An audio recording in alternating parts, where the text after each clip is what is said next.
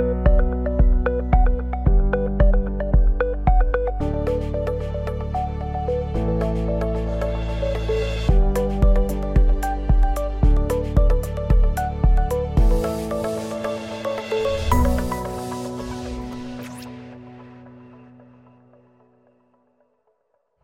سلام دوستان سجاد سپری هستم و این پادکست ایران آکادمی است چهاردهمین اپیزود از پادکست ایران آکادمیا رو میشنوید و یا می‌بینید. مهمان این اپیزود استاد خودم دکتر محمد رضا نیکفر. دانش آموخته فلسفه هستند و مدرس اندیشه سیاسی در دانشگاه ایران آکادمیا و نویسنده و معرف حضور بسیاری از شما هستند. خیلی خوشحالم که بالاخره این فرصت نصیب من شد که بتونم گفتگویی با شما داشته باشم آقای نیکفر. البته من شاگرد شما بودم و هستم و در دانشگاه ایران آکادمیا بحثاتون رو همواره دنبال کردم. و همیشه مقالاتتون رو دنبال می‌کنم صحبتاتون رو دنبال می‌کنم ولی این فرصت بر من غنیمت بود چون همیشه در رسانه های مخصوصا رسانه های مینستریم همیشه فرصت خیلی کوتاهی به اندیشمندان و محققان داده میشه که خودشون رو توضیح بدن یا افکارشون رو توضیح بدن که این فرصت فرصت بسیار کوتاه و موضوع موضوع بسیار محدود مشخص شده و محدد شده توسط رسانه است. برای همین این فرصت گفتگوی پادکستی برای من خیلی ارزشمند بود که بتونم هم سوالات خودمون بپرسم و پیش از این اپیزود هم با چند تا از دوستان دیگرم که هم به کارهای شما علاقه مندن هم به کارهای شما علاقه من نیستن صحبت کردم و ازشون پرسیدم که چه سوالی من می‌تونم از آقای نیکفر بکنم. بنابراین مجموعه از سوالات در ذهن خودم. و یا توی چتی که با دوستانم داشتم هستن که می‌خوام تلاشم بکنم که اونا رو از شما بپرسم و وارد گفتگو بشم دربارشون. با شما خیلی ممنونم که دعوت رو پذیرفتید و در این گفتگو شرکت می‌کنید. امیدوارم که این گفتگو برای شنونده ها و بیننده های پادکست ایران آکادمیا سودمند باشه. بسیار ممنونم. خب من پیشنهادم این است که از بحث رو از اینجا شروع کنیم که من یک توضیح خیلی مختصری بدم درباره اینکه شما خب از مدت ها پیش راجع به تحولات و اتفاقاتی که در ایران در حال وقوع هست رخ دادن هست صحبت کردید حرف زدید توییت کردید مقاله نوشتید و خب طبعا تا اونجایی که من می‌دونم ترجیح شما این است که به جای وارد بحث های جنگ های هیدری نعمتی توییتری بشید یا وارد این گونه مسائل بشید ترجیح می‌دید که اندیشه کنید و اندیشه ها رو فرموله کنید و در یک فرمت پذیرفته تری که مقاله باشه به شکلی ارائه کنید که قابل بحث و قابل بررسی و قابل نقد باشه. تا اینجای کار چند مقاله نوشتید که نخستینش این بوده که در ایران چه میگذرد؟ و بحث کرامت و امید و شعار زن زندگی آزادی اونجا در واقع تم اصلی در واقع زن زندگی آزادی است با موضوعات گوناگون که اولی زن زندگی آزادی کرامت و امید بوده. در بخش زن زندگی آزادی آغاز یک انقلاب به پرسش اینکه در ایران چه میگذرد پرداختید بیشتر و به این بحث که آیا این یک اعتراض یا یک انقلاب هست. بعد وارد موضوع ایران اندیشه بر منطق دگرگونی شدید. در سومین بخش از در ایران چه میگذرد؟ و بعد وارد جنبش انقلابی و ضرورت اندیشیدن انتقادی بر تئوری تغییر شدید و راجع به وضعیت انقلابی و جنبش انقلابی صحبت کردید و تا اونجایی که الان متوجه شدم آخرین مقالتون قبل از همین گفتگو منتشر شده که موضوعش هست جنبش و شرط جرفا یابی آن. خیلی ممنون میشم اگه بتونید به طور خلاصه راجع به چکیده این بحث رو مطرح بکنید بحثی که خودتون نوشتید راجع بهش و بعد بتونیم از این چکیده برسیم به پرسش هایی که ممکنه فرا برسند وقتی که این چکیده شما رو بشنویم. بله خیلی ممنون از دعوت و مقدمه که ذکر کردید. این موضوع که در ایران چه میگذرد همونطوری که اشاره کردید این مشغله ذهنی من بوده و یه مشغله در واقع عمری هست. همین عنوان در ایران چه میگذرد در اصل مال یک مجموعه مقاله بود که من در سال 1388 منتشر کردم. بعد بعد از اون کوشش کردم در مجموعی از نوشته ها آنچه را که فکر می‌کنم در عمق جامعه میگذره بیان کنم. از جمله در بحث هایی که در کنفرانس لاهه ایران آکادمیا مطرح بود. برای من خیلی در واقع حادثه عجیب و غریبی نبود. یعنی می‌شد پیش بینیش کرد نه به عنوان حادثه بلکه به عنوان یک روندی که بالاخره رخ میده. درست مثل اینکه شما به عنوان زمینشناس می‌دونید که اینجا آتش فشان هست.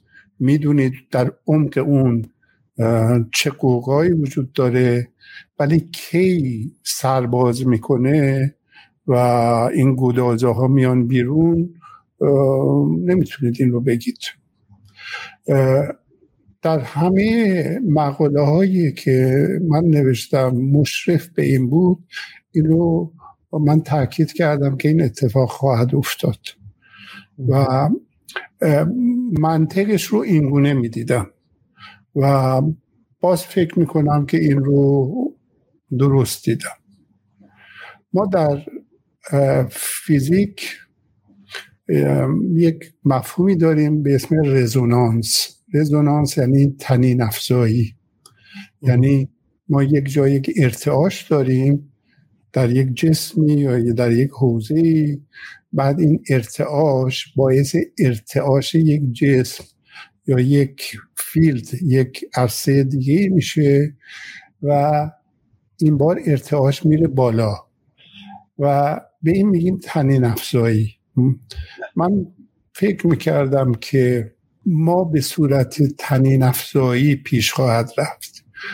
مجموعی از شکاف ها داریم. مجموعه از تبعیض ها داریم ستم ها داریم درگیری ها داریم تقابل ها داریم. فکر می‌کردم بالاخره در یک حوزه این ارتعاش ارتعاش پربسامد رخ میده و بعد شانس رزونانس پیدا می‌کنه. در 96 این اتفاق افتاد ولی اون رزونانس رو پیدا نکرد. یعنی در یک محدوده موند. بعد دوباره تکرار شد در, در 98 دوباره در یک محدوده موند. یعنی باز به رزونانس نرسید. ولی این بار این اتفاق افتاد.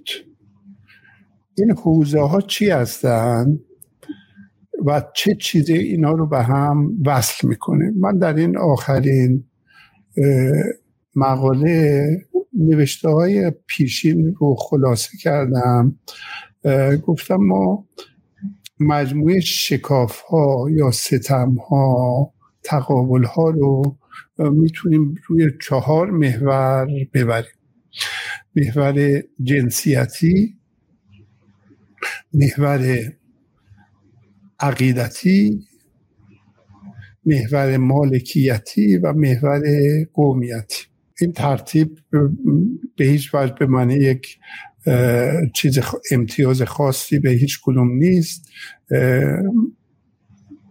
فقط در رابطه با این وچه جنسیتی این تاکید بر اینه که این گسترده ترین شکل تبعیضیه که ما می‌بینیم. از نظر شمار انسان هایی که از اون یعنی در واقع زنان نیمی از جامعه. این حالت رو که در واقع ما در ایران دچارش هستیم من در مقاله های مفصلی که حجمشون به اندازه کتاب هست مطرح کردم این رو به عنوان یک گسستگی یا ناجامعیت دیس اینتگریشن مطرح کردم. یعنی جامعه ایران انتگره نیست. جامعه ایران ناجامعه هست. این ناجامعیت قبل از انقلاب وجود داشت به این صورت که بخش هایی از جامعه مدرن ایران امکان مشارکت در سیاست. ابراز بیان و تشکل نداشتن بخش مدرن. بخش سنتی هم ما نیروها و قشرهایی رو می‌دیدیم که از صورتبندی کهن کنده شدن. بعد ولی وارد صورتبندی مدرن نشدن. مثل روستایانی که آمده بودن در حاشیه شهرها زندگی می‌کردن انتگره نشده بودن و اینو بخش های وسیعی بودن. و جامعه در تحول بود ارزش ها به هم خورده بود و این نیروهای سنتی رو هم از نظر پایگاه و هم از نظر ارزشی دچار حراس کرده بود. در شرایطی که در جامعه دیکتاتوری وجود داره و امکان صحبت بحث بیان دقدقه بیان نظر وجود نداره اینا میمونه تا حالت انفجاری. یعنی ما در اونجا هم حالت در واقع دیس اینتگریشن حالت گسستگی رو یا ناجامع بودن رو داشتیم که منجر به انفجار شد. ولی انقلاب نتونست به این مشکل پاسخ بده. نه تنها پاسخ نداد بلکه بدتر شد. یعنی تبعیض برقرار شد تبعیض بین زن و مرد بین مسلمان و غیر مسلمان بین شیعه و سنی بین باورمند و دگر, دگراندیش و بین خودی و غیر خودی بین معمم و مکلا و همه اینا روی اقوام هم ستمی رو که وجود داشت تشدید کرد چون بویژه فشار آمد روی مناطق سنی نشین یعنی اون ستم با ستم مذهبی هم و بدبینی که وجود داشت از جانب شیعه به طور کلی تشدید شد و این وضع رو ایجاد کرد. مقاومت صورت گرفت از ابتدا در برابر این سیستم. این مقاومتی که در دهه شست صورت می گرفت بیشتر در ادامه موج انقلاب بود. یعنی ما در واقع نوجوان ها و جوان های اون دوره می‌خواستیم انقلاب رو نجات بدیم و فکر می‌کردیم این رژیمی آمده که صد راه شده و در نتیجه درگیری وجود داشت در جاهای مختلف به ویژه در کردستان ترکمان صحرا در, در مرکز. و این درگیری ها ادامه پیدا کرد تا پایان نزدیک های پایان دهه شست که در واقع اون فصل بسته شد با اون کشتار بزرگ زندانیان سیاسی و ما وارد یک مرحله دیگه شدیم. بعد ما در دهه هفتاد و هشتاد مجموعه تلاش هایی رو می‌بینیم که کوشش میشه حل کنن برخی مسائل رو یا ستم رو یه مقداری تعدیل کنن یا فشار رو کم کنن. امید بستن به اصلاحات امید بستن به انتخابات این گونه مکانیزم ها. ولی خب با پاسخ های خشن مواجه شدن از قتل های زنجیری بگیرید تا تداوم دستگیری ها سانسور و بعد اون سرکوب جنبش سبز. بعد از اون چراغ مبارزه خاموش نشد. یک بود سنفی اقتصادی به طور ثابت موند و هر چقدر وضع اقتصاد بدتر شد که به ویژه از زمان احمدی نژاد خودش رو نشون داد. این مبارزات کارگری و سنفی بالا رفت و مبارزات مدنی هم همینطور. و همه نشون دهنده این مشکلات در واقع این گسست بود که نشون می‌داد این گسسته بیشتر میشه مقاومت روزمره وجود داشت و ما در دهه 90 اواخر دهه 1390 می‌بینیم که به طور پیوسته مقاومت وجود داره. یعنی مال باختگان تظاهرات می‌کردن معلمان پرستاران کارگران و این یک سلسله پیوسته وجود داشت. ولی سوال برای ما همواره بود که چرا این رزونانس ایجاد نمیشه؟ مثلا چرا از خواسته های طبقه متوسط منتقل نمیشه توی طبقه کارگر یا طبقه کارگر که میاد میدون؟ چرا طبقه متوسط حرکت نمی‌کنه؟ بعد همواره این, مطرح بود که مسئله زنان چه جایگاهی داره؟ این جز بحث های ثابت بود. تا ما میایم این اتفاق رو می‌بینیم. یعنی این حادثه رو این قتل ژینا رو قتل محسا رو می‌بینیم که فورا واکنش ایجاد میشه. به شکل محدود ابتدا در تهران بعد منتقل میشه به سقز بعد خبررسانی به موقع و بعد این بهمن راه میفته و این رزونانس ایجاد میشه.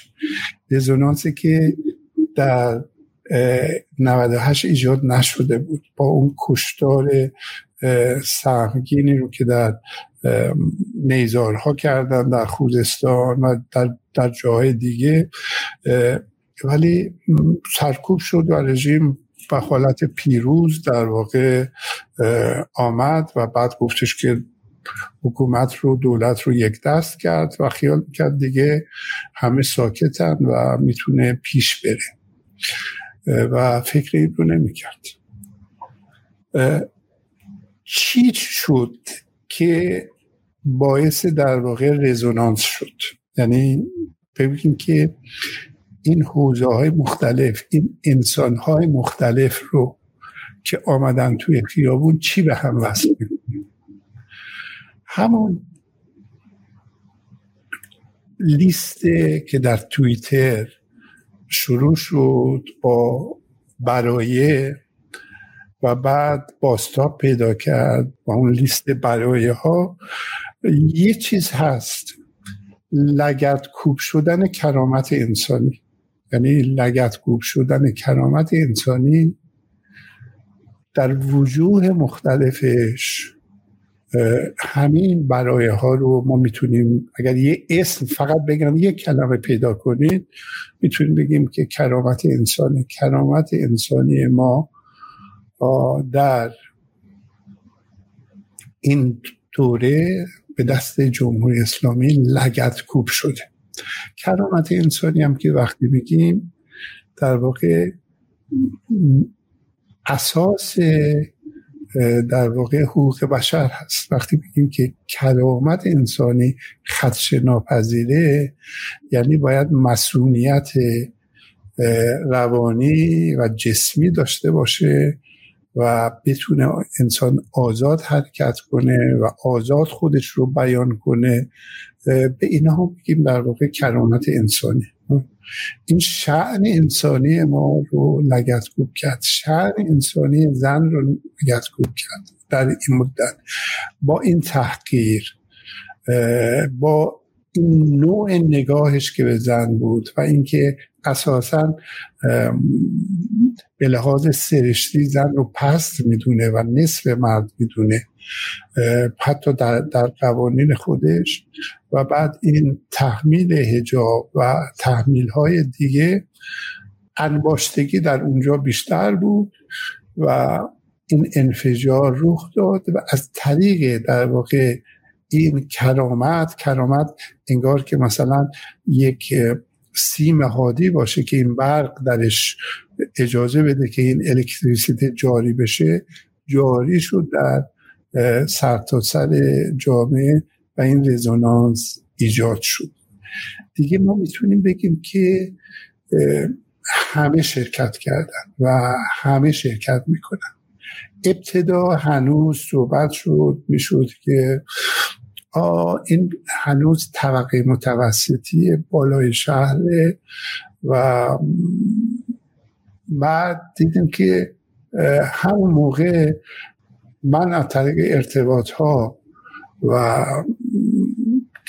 کسانی که مطلع هستند از با نظر به افرادی که دستگیر می شدن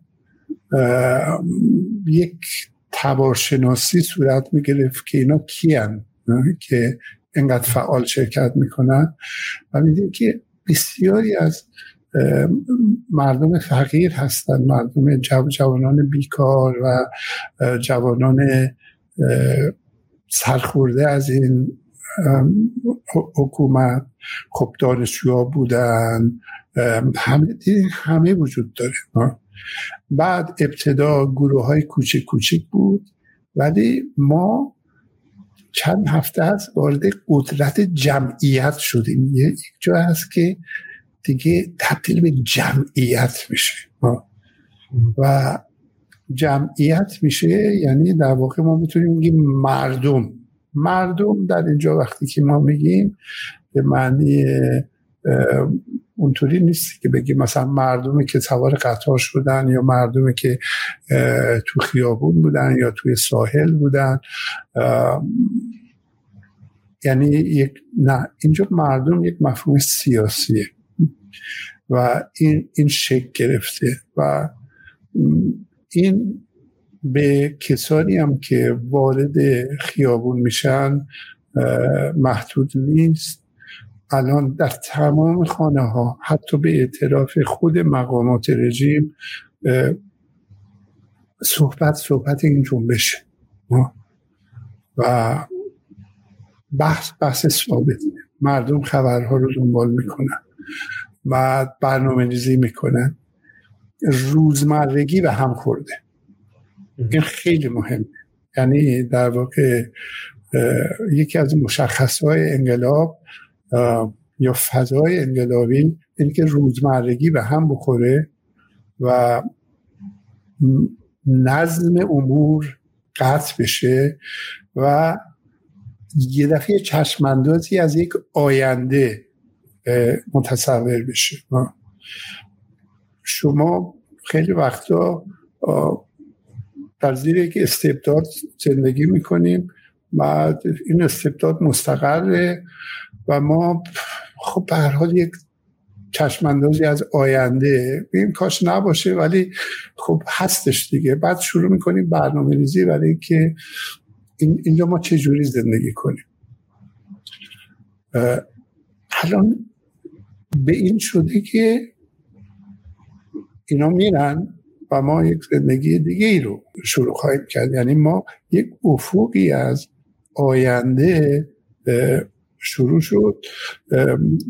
یک صحبتی بود یا سرودی بود یا آهنگی درست یادم نیست. در مشهوره که برخی از دانشگاه ها مثل دانشگاه صنعتی تهران یا پلیتکنیک اینا همه وقتی وارد میشن از ابتدا برنامه ریزیشونه که از کشور خارج بشن و این صحبت شد که ما میمونیم می‌خوایم بمونیم. یعنی دیگه برنامهمون عوض شده و ماندن و اینجا, اینجا خونه ماست و این خونه رو ما پس می‌گیریم و پس می‌گیریم در مفهوم اینکه قدرت از آن مردمه. قدرت از آن مردم نبود و الان می‌خوایم قدرت. خب این مبنایی بود که یعنی اون فریمی اون قالبی بود که من ریخته بودم و توش مسائل رو رو می‌دیدم. خیلی عالی واقعا. ممنون از این توضیح خیلی شاملی که دادید راجع به اینکه گذاشتید همه این تصویر رو توی کانتکستی که آدم بتونه بهتر راجبش فکر کنه و راجبش در واقع تصورش کنه و بعد پرسشارم هم بذاره جای خودشون. من از همه ابتدا خب هی سوالات مختلفی به ذهنم می‌زد ولی دوست داشتم که این تصویر کامل بشه و بعد بتونیم دوباره برگردیم بهش هی بهش سر بزنیم.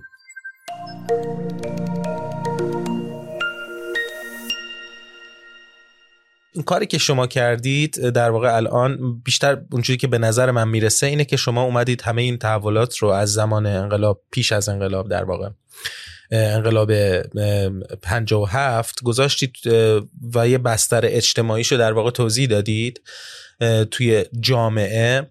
ولی خب من بلافاصله فکر می‌کنم که اثرات عوامل دیگر رو روی این تحولات می‌خوام بدونم. به عنوان یک آدمی که به صحنه نگاه می‌کنه. مثلا شما راجع به این چهار محوری که در واقع تبعیض توش داره اتفاق میفته صحبت کردیم ولی شاید خوب باشه که الان بپردازیم که کجا کدوم در واقع به اصطلاح بر تفوق داشته در واقع بر دیگری یا کدوم برجسته تر بوده تو چه مقطعی.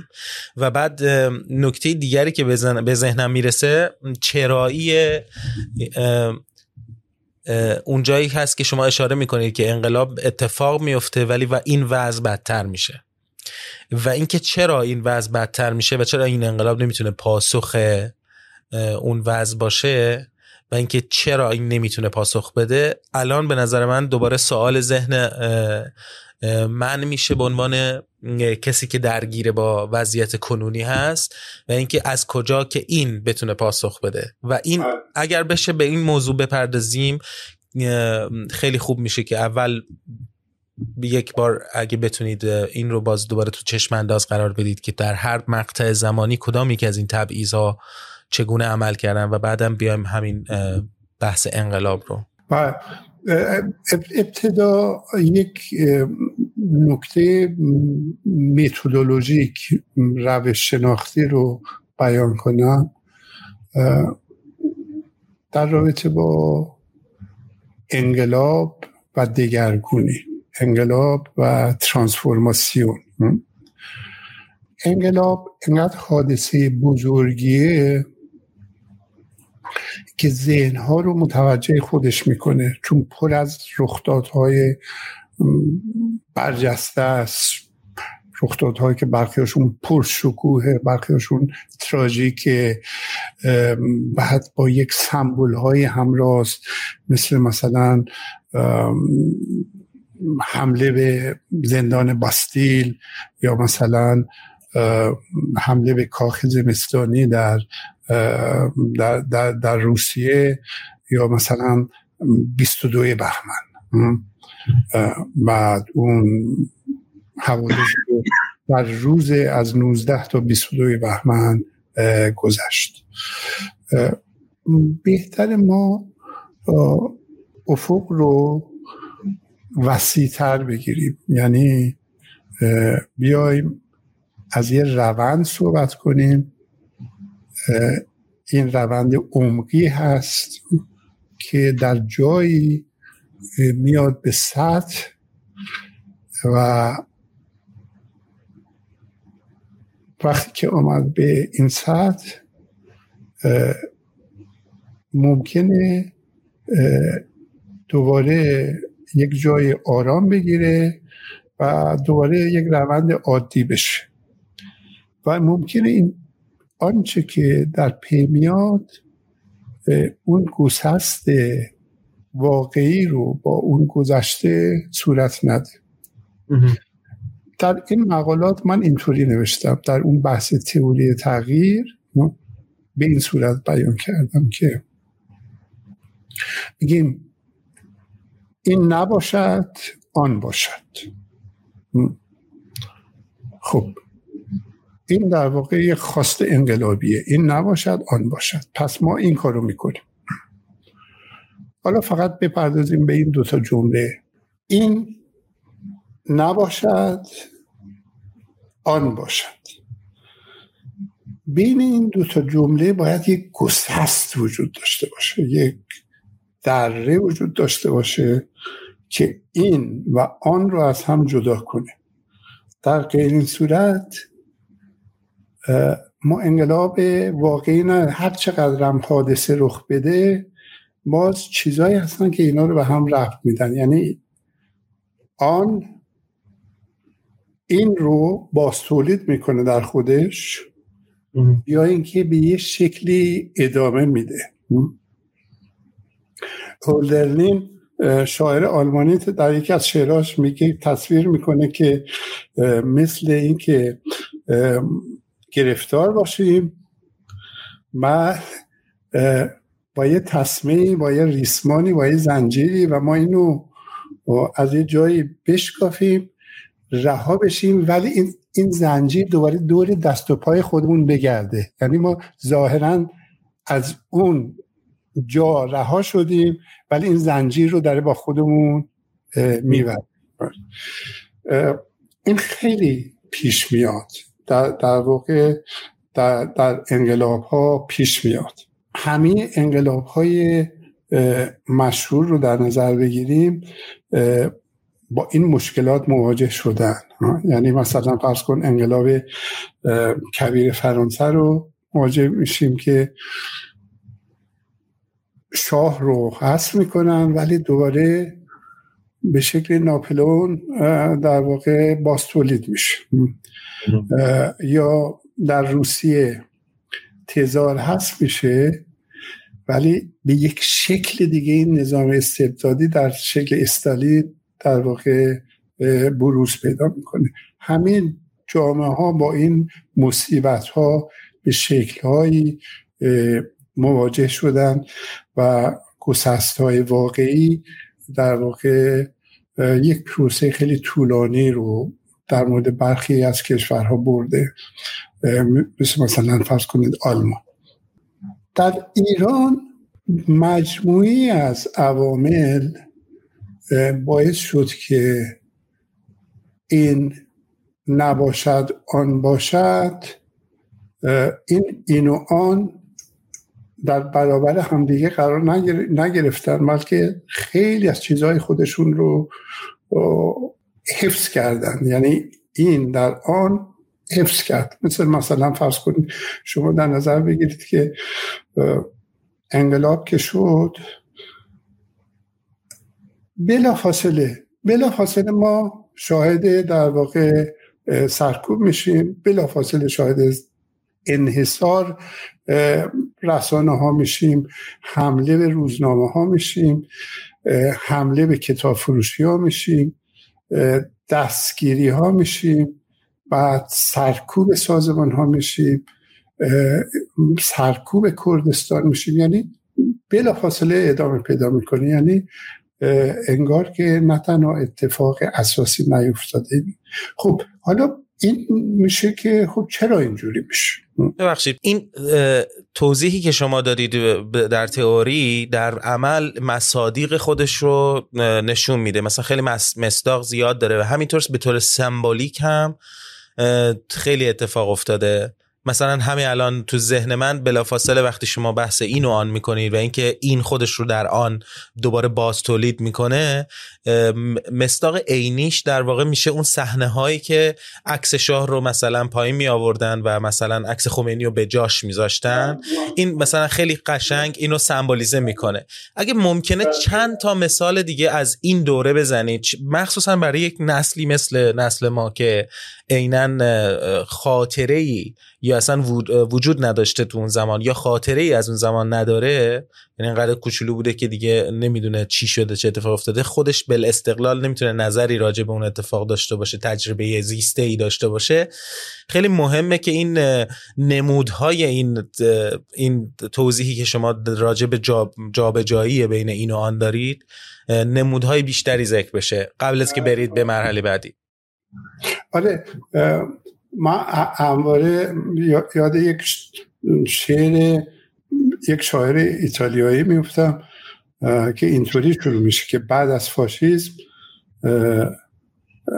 خب به نظر می‌رسه تحولی رخ داده دیگه. ولی شعر اینطوری میشه که شروع میشه که آن که میگریست هنوز میگرید. یعنی مصیبت ها مشکلات فقر استثمار همه سر جای خودش باقی مونده. مثال های خیلی ساده بزنم. مثلا ما در زمان شاه فکر کنید که مثلا حسرت یک نوجوان یا جوان دانشجو کتابخانی باشه که مثلا کتابخونه داشته باشه یعنی این کتاباش رو بذاره بچینه. بعد ولی ما به عنوان دانشجو مخفی می‌کردیم که سواک میریزه توی خونه یا توی خوابگاه و دیدن این کتاب ها غیر درسی خودش جرم میشه. اصلا جرم میشه به شکل عجیبی سر چه کتاب هایی و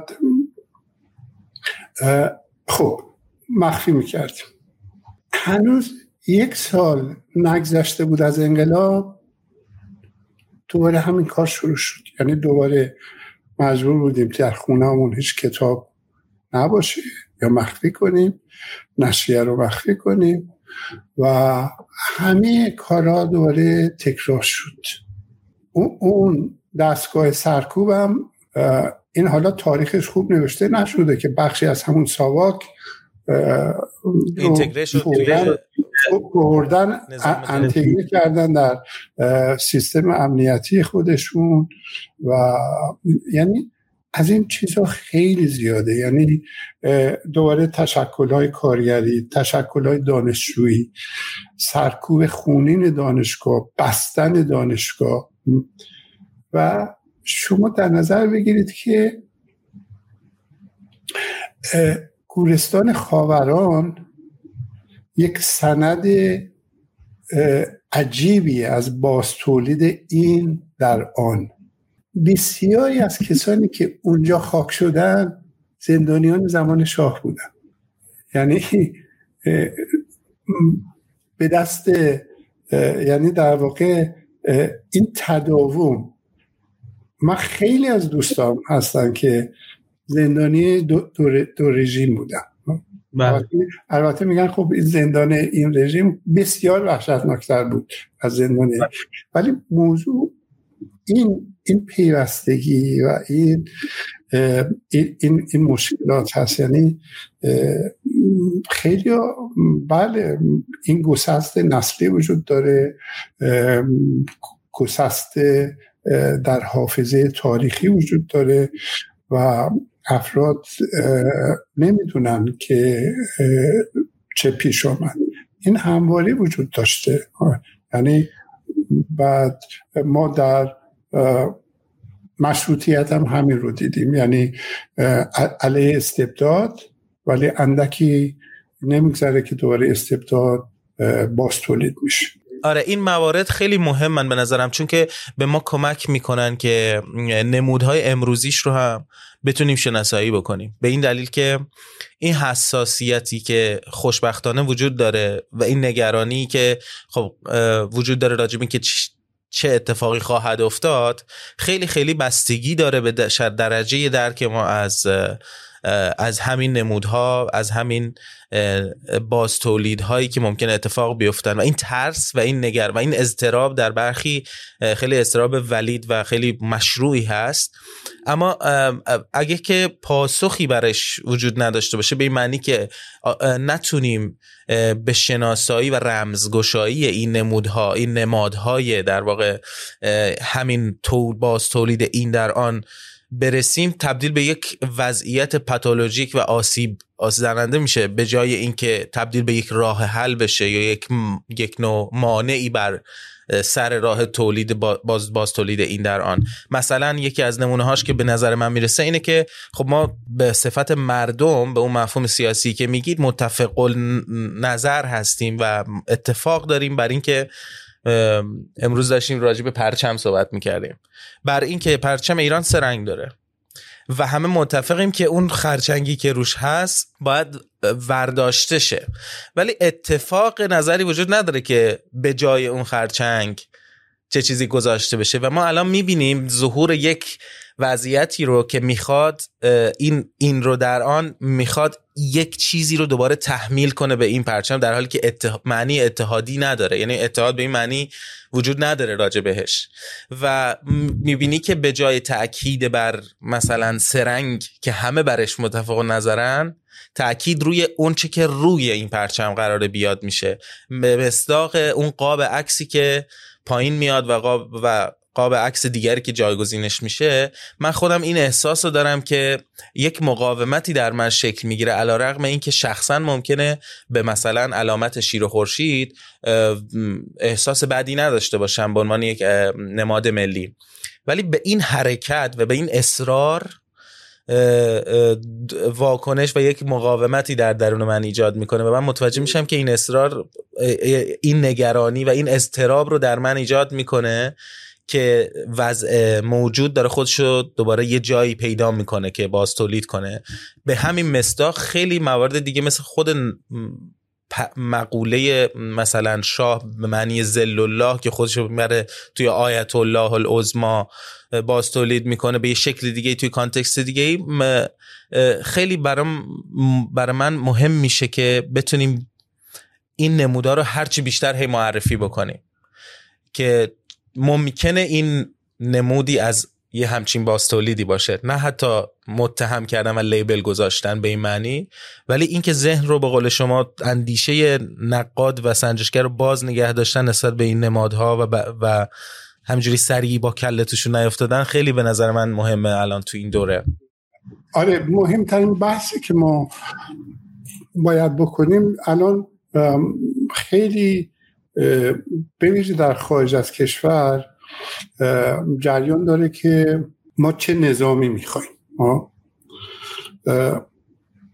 خب این بحث خوبه ما میبایست در این مورد صحبت کنیم ولی یک چیز مقدم باید باشه برای این بحث ها که یک سیستم ارزشی ما چی هست؟ ما چه مشکلی با نظام فعلی داریم؟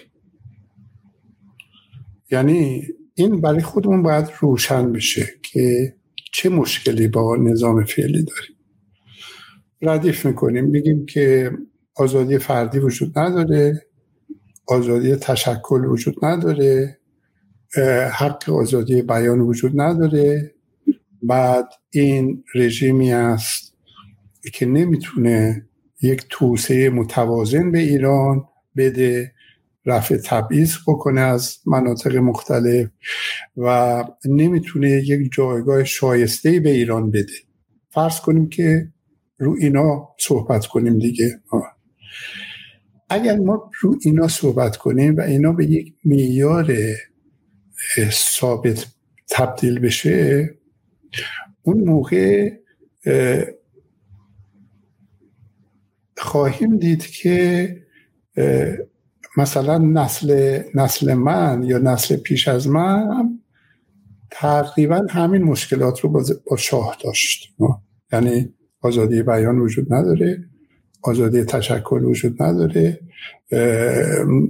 مشارکت ممکن نیست. توسعه گرایی این توسعه گرایی ناموزونه و جایگاه جهانیش هم بیشتر برمیگرده به اینکه ژاندارمه محله میشه منطقه میشه و یه نقشی رو یه قدرت هایی بهش سپردن و دیدیم که همون قدرت ها از رأس این نظام حمایت نکردن و به طوری که اصلا نزدیک بود تحویل شاه بیمار رو نزدیک بود تحویل جمهوری اسلامی بدن این رژیم خمینی بدن ما وقتی که دقیق روی اینکه ما با, با چی مخالفیم؟ فکر کنیم. اون موقع می‌بینیم که خیلی از این چیزا بوده که انگیزه های انقلاب انقلاب بهمن برخلاف چیز برای اسلام صورت نگرفت. انقلاب بهمن یک دفعه صورت نگرفت. حتی خمینی جز پیشقراولا نبود بلکه خیلی زودتر از اون شروع شده بود حرکت ها شروع شده بود. مجموعی از اتفاقها و حادثه ها باعث شد. یعنی هیچ ضرورتی وجود نداشت که رهبری آیت الله خمینی باشه و از اول جهتگیری مردم. اصلا چنین چیزی نبود. شما نگاه کنید تا زمان مطرح شدن خمینی چهره های اصلی که وجود داره چهره های چپ لیبرال و لیبرال های مذهبی هستن. و اصلا در واقع چیز آخوندی وجود نداره در نگاه کنید به اعلامی های اون موقع. نامه مثلا فروهر و سنجابی و بازرگان نامه حادثه جوادی کریم لاهیجی شبهای شعر گوته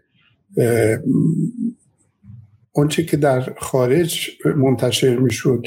ما میایم نگاه می‌کنیم می‌بینیم که مجموعه خواسته های وجود داره که این خواسته ها به هیچ وقت در قالب انقلاب اسلامی نمی گنجن بعدا میاد بیشتر این که من به این میگم انقلاب دوگونی بود.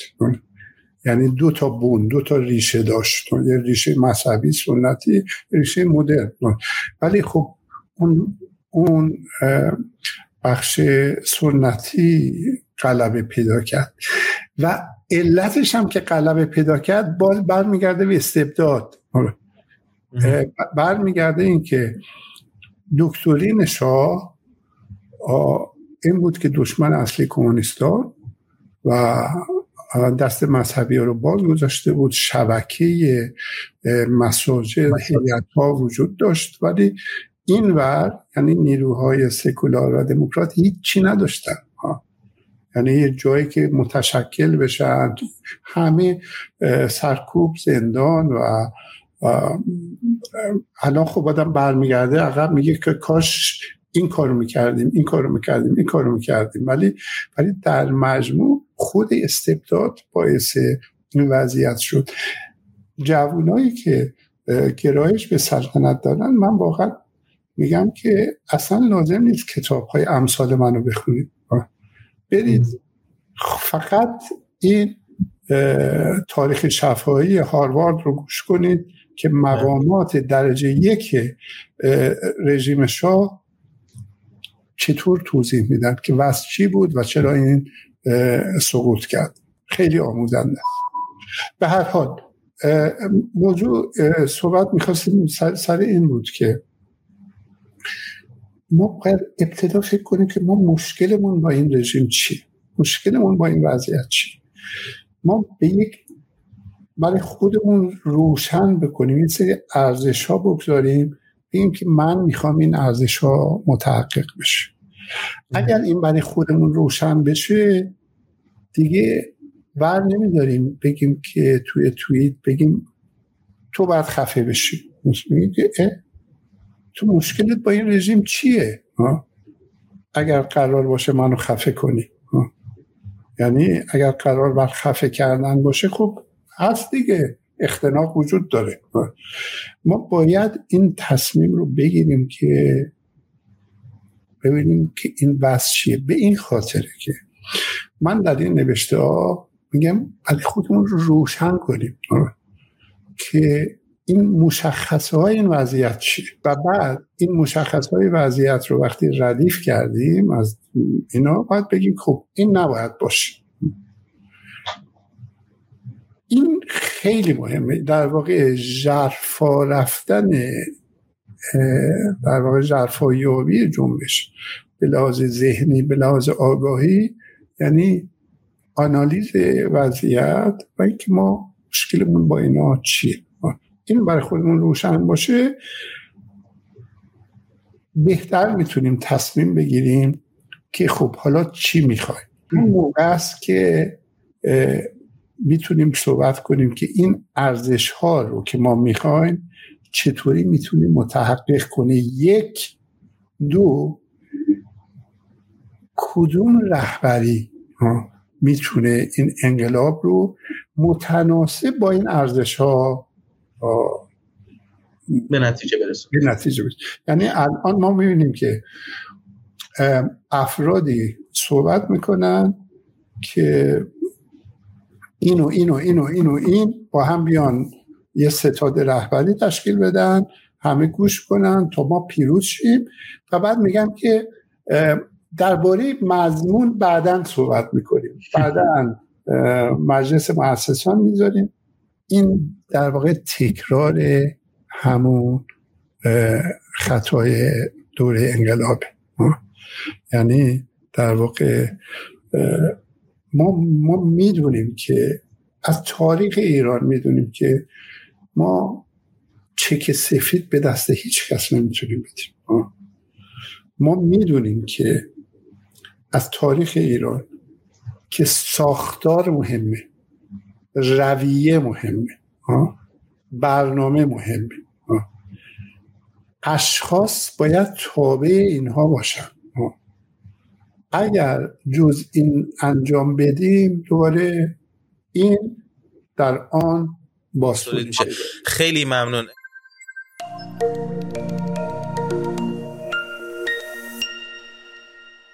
شما توضیح دادید که خب ما باید بفهمیم که اولا با چی مخالفیم چی نمی‌خوایم. چه نباید باشد.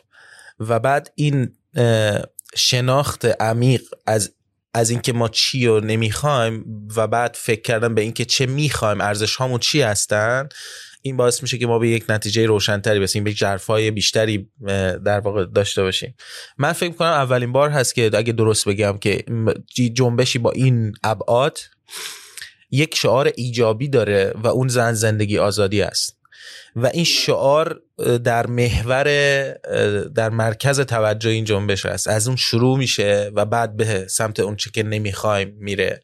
و این جنبش به این اعتبار به دلیل اون جنبه ایجابیش یک شروع کرده توضیح دادن خودش. و این توضیحی که خیلی جالب خودشو نشون میده که در برایه ها خودشو نشون میده. داره علت این اعتراض علت این شوریدن علت این تغییر خواهی رو دونه به دونه منیفست می‌کنه. میگه برای این برای اون و اینا خیلی هاشون جنبه بخشی از حافظه تاریخیش هستن. و اینا خب اینا خیلی جنبه های مثبت و قابل توجهی هستن راجع به این اتفاقی که الان داره میفته سه تا موضوع متفاوت الان تو ذهن من هست. که اینکه شرایط ظهور فاشیزم مثلا در در ایتالیا مثلا فرض کنیم و ظهور موسولینی خب موسولینی هم یک آدم چپ یک روزنامه نگار آدم بسیار اهل مطالعه و خلاصه چیزدان که به مرور به این نتیجه می‌رسه که عقادش تغییر می‌کنه و خلاصه ناسیونالیزمی که هی رشد می‌کنه هی رشد می‌کنه تو اون شرایط ویژه تاریخی و بعد خودش رو بالغ می‌کنه توی یک حزب مثلا فاشیستی و بعدم که به قدرت می‌رسه. بعد من سوالم اینجاست. من در چند سال گذشته مثلا ما چگونه ما می‌تونیم بفهمیم که اتفاقی که داره میفته؟ چون شما بحث ساختار رو مطرح می‌کنید هستن نیروهایی که به سمت ساختارمند شدن حرکت می‌کنن. حرفاشون رو میان و بر روی یک ناسیونالیزم برخواسته از ضدیت با وضع موجود برخواسته از اسلام زدگی آخوند زدگی و تجربه های تلخ خودش در انکار همه این تجربه های تلخ دنبال دستاویزی در گذشته خودش میگرده دنبال هویت ملی خودش میگرده. یک ناسیونالیزمی داره رشد می‌کنه که آدم نمودهاش رو توی کامنت ها تو سوشال میدیا تو واکنش ها تو جمله بندی ها می‌تونه خیلی راحت تشخیص بده. خیلی راحت ببینه که این داره هی بولتر و برجسته تر میشه.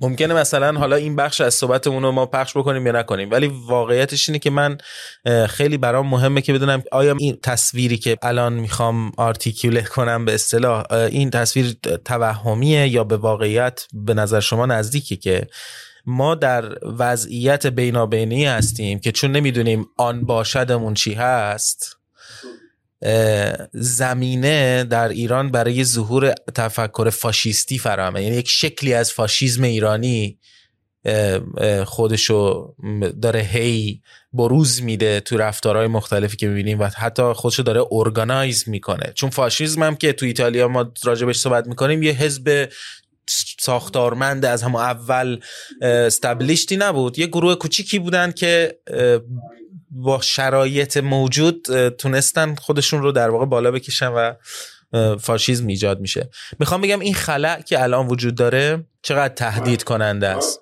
من خطر اون لحظه فاشیستی لحظه ای هست که یک مردمی بتونن برده بشن زیر یک مفهوم یک پارچه کننده.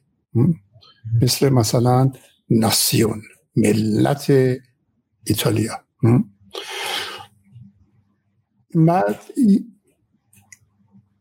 این همراه با یک سری میتولوژی هست با یک سری اسطوره است بله. که ما ملت ایتالیا همون عظمت روم باستان رو در واقع تکرار می‌کنیم. و ما از نژاد ویژه هستیم تبار ویژه هستیم بر جهان حاکم بودیم زمانی و این قدرت رو داریم که دوباره حاکم بشیم و سرور جهان بشیم. همه المانایی که گفتید به ایران هم بله آره یعنی این این در واقع اون اون لحظه ای است که یه مردمی آماده نباشن که به تفاوت ها به دیفرنس ها فکر کنن و مقاومت نشون بدن و برده بشن زیر این مفهوم در انقلاب 1357 خمینی همه رو برد زیر مفهوم ملت مسلمان یا امت مسلمان. گفت اصلا فرقی وجود نداره. همه برابرن. و وقتی که از طبقه کارگر صحبت شد آمد گفت خدا هم کارگره یعنی یعنی در واقع از تمام توان اصلا تمام دیفرنس ها رو این میمونه و یک دست در مورد زنا زنا بالاترین جایگاه رو دارن و در مورد نویسندگان کمونیستا آزادن به شرطی که توطعه نکنن. یعنی اینم فورا اضافه می‌کرد. یعنی درست حالا ما نمی‌تونیم بگیم فاشیزم ولی اون لحظه تجمیع کننده که یک توده واحد رو درست بکنی و با اتکا به اون بقیه رو بزنی. این خمینی تونست این کار رو بکنه. یکی از مشخصه های این جنبش خوشبختانه پلورالیزمشه. یعنی این جنبشیست plural. یعنی به لحاظ صدای بالای زنان درش. که اتفاقا جلوی تجمی کردن رو می‌گیره. یعنی به خاطر اینکه اکسنت ها تاکید های دیگه ای رو می‌گذاره. و تاکیدی که روی زندگی وجود داره و بعد حضور کردها بلوچ ها از صداهای دیگه صداهای دیگه از قوم دیگه و پذیرش این از جانب مردم. یعنی در واقع وقتی کردستان شعار میده که کردستان کردستان گورستان فاشیستان واقعا درست میگه. یعنی کردستان گورستان فاشیستان هست. یعنی یکی از شانس های ما برای اینکه فاشیزم غلبه پیدا نکنه وجود کردستان. یعنی دو تا مفهوم زن و کرد بویژه نمیگم که تخفیف کنم برای اقوام دیگه ولی به خاطر شکل مبارزه پیشرفتگی مبارزه اینا کودهایی شدن که این کودها به ما همونطور که اسم محسا تبدیل به یک کود تبدیل به رمز شد این هم تبدیل به یک رمز شده. اینجا هست که ما می‌رسیم به یک بحث اساسی یک بحث در واقع بحث بحث ها مهمترین بحثی که ما پیش رو داریم. این که ما چه ایرانی می‌خوایم؟ یعنی این خیلی مهمه که ما چه ایرانی می‌خوایم این ایران آینده چه سامانی باید داشته باشه.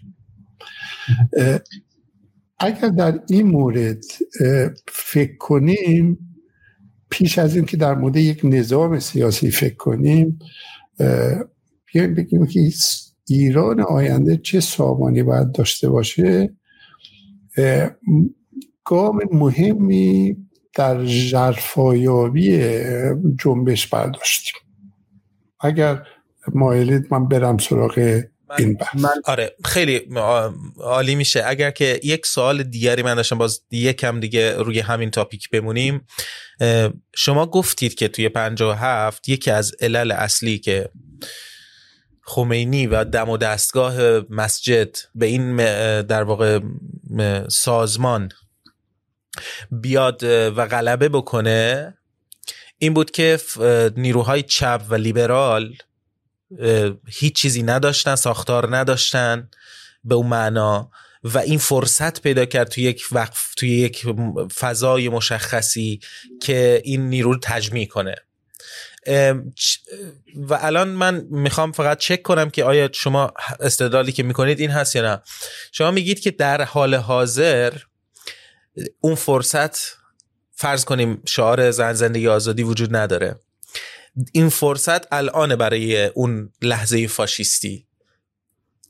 یعنی توی اون لحظه فاشیستی هستیم اگر که شعار زن زندگی آزادی نبود و اگر کردها نبودند. اگر پلورالیست نبود این جریان. به این معنی شما میگید که اون لحظه فاشیستی تهدیدش زمانی خیلی آشکار میشه که ما ببینیم شعار زن زندگی آزادی کم رنگ میشه. اون خلاصه باطل و سحر لحظه فاشیستی این شعار زن زندگی آزادی هست دیگه. آره پلورالیزمه. یعنی پلورالی یعنی عنصر پلورالی که عنصر کسرتگرایی که در جنبش وجود داره این این خوشبختانه یعنی ما در, در واقع برگردیم به بحث قبلی. این نباشد آن باشد. میگیم چه تضمینی وجود داره؟ تداوم پلورالیزم تداوم کسرتگرایی. فقط اگر ما بتونیم صداهای مختلف رو و و اینکه همه حق دارن و حق من متحقق کننده آزادی شماست و حق شما متحقق کننده آزادی منه. اگر ما به این بلوغ فکری در, در واقع برسیم خب این خیلی مهمه. یعنی این تضمین کننده این میشه که ما توچار اون, اون مشکل نشیم. یعنی اون چیزی که ذهن من روش متوقف میشه بحث ساختاره.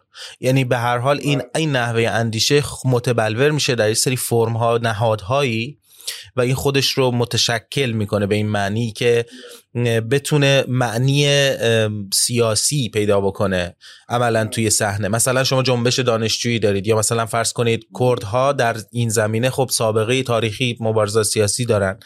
می‌خوام بگم که از کجا که الان اون لحظه ای نیست که اون لحظه فاشیستی برای متشکل کردن ساختارمند کردن بیشتر خودش استفاده کنه در حالی که این اندیشه که شما الان دارید راجع بهش صحبت می‌کنید موفق نشه خودش رو به شکل آره ولی خب ببینید برخی از عنصرهاش وجود ندارن. یعنی ببینیم چه عنصری.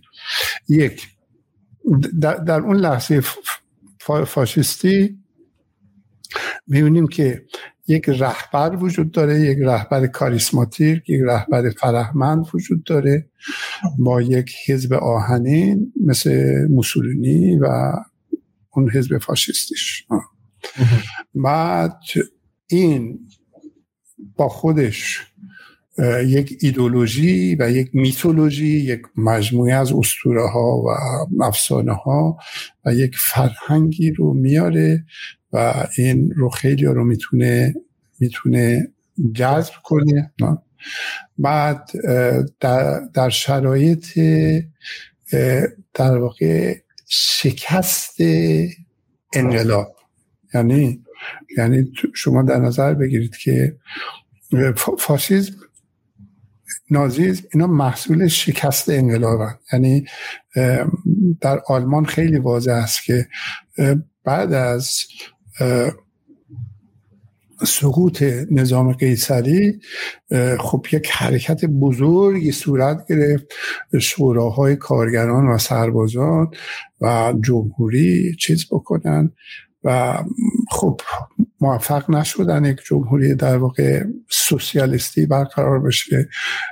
جمهوری نیمبند وایمار رو ایجاد شد که مدافع نداشت.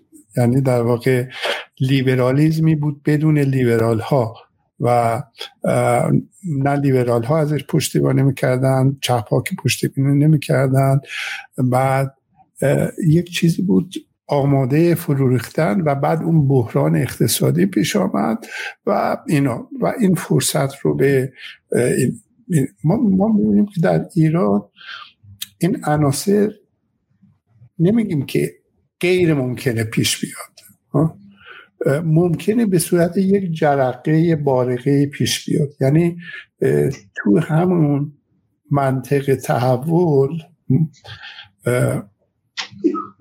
مقاله در مورد منطق تحول من این موضوع رو مطرح کردم که تصور نکنیم که این جنبش اینطوری پیش میره تا برسه به 22 بهمن خودش.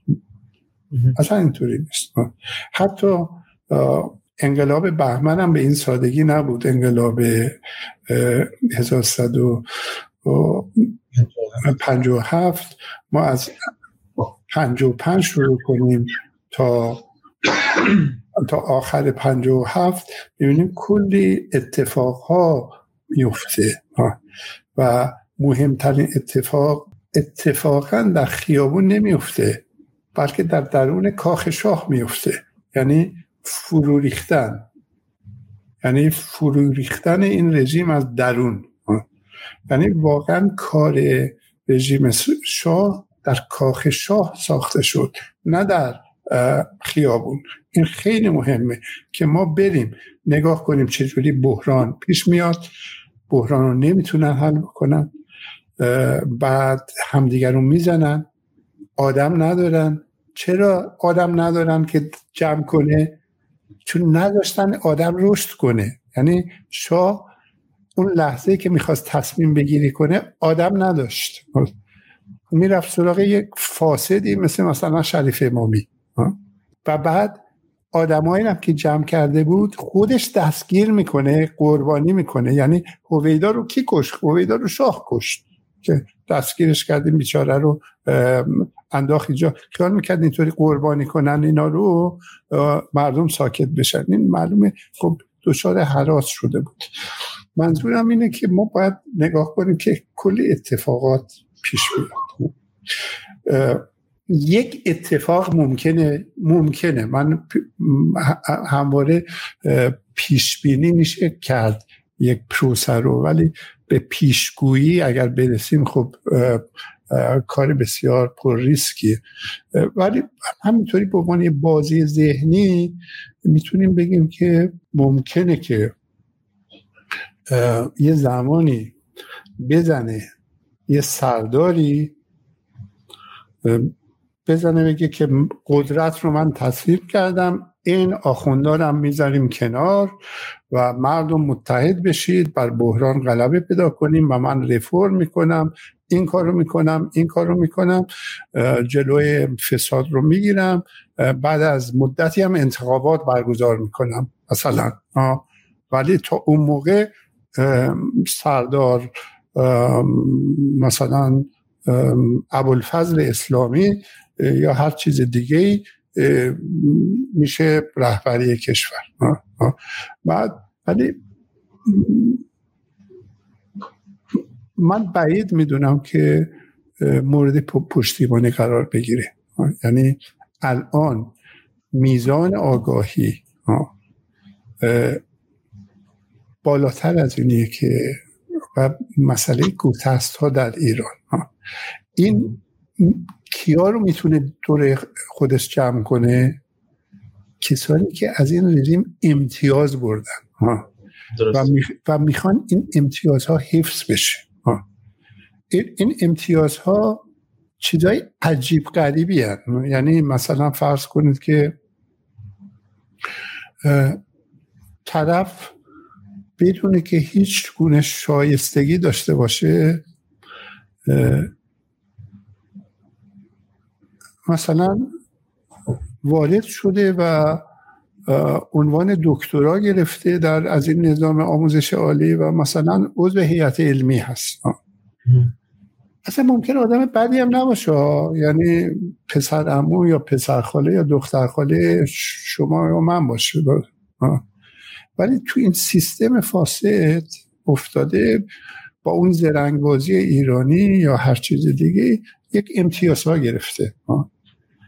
این خب نگرانه که ما فردا اگر یک حکومت سر کار بیاد خب آقا شما نمی‌تونید استاد باشید